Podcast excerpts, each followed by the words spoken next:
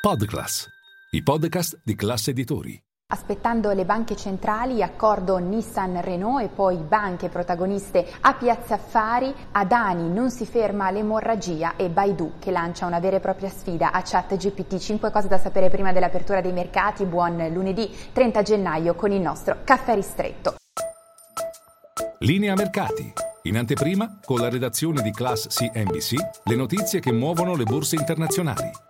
Uno, partiamo dalle borse in Europa che si preparano ad un avvio sotto la parità, Milano però è a un passo dai 26.500 punti, si prepara a chiudere un mese di gennaio in deciso territorio positivo con oltre 10 punti percentuali di rialzo, mentre si apre una settimana davvero ricca di appuntamenti, soprattutto a partire dalle banche centrali perché mercoledì la Fed, giovedì BCE e Bank of England. Intanto il petrolio resta stabile nonostante l'attacco nelle scorse ore, l'attacco di droni ad un sito militare iraniano. E poi due, veniamo all'accordo arrivato proprio pochi istanti fa tra Renault e Nissan. In particolare Renault riduce la sua quota nel produttore di auto giapponese dal 43% al 15%, mentre dal canto suo Nissan, il produttore di auto giapponese, investirà nella divisione dedicata all'elettrificazione di Renault. Stiamo parlando di Ampere. E poi tre, veniamo alle banche a Piazza Affari, grandi protagoniste questa settimana perché domani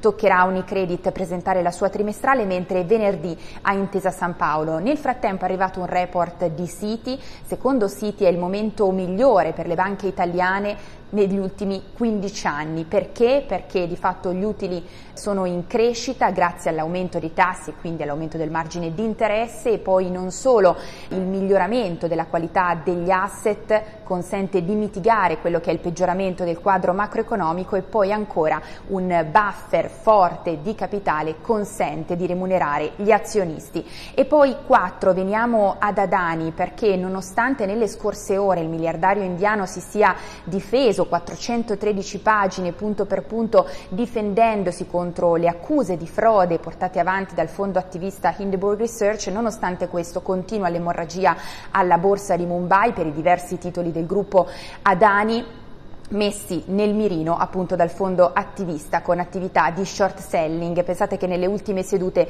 Adani ha perso oltre 60 miliardi di dollari. E poi 5, concludiamo con Baidu che lancia una vera e propria sfida a ChatGPT. Stiamo parlando del celebre motore di ricerca cinese che si prepara a presentare la sua versione del chatbot a marzo.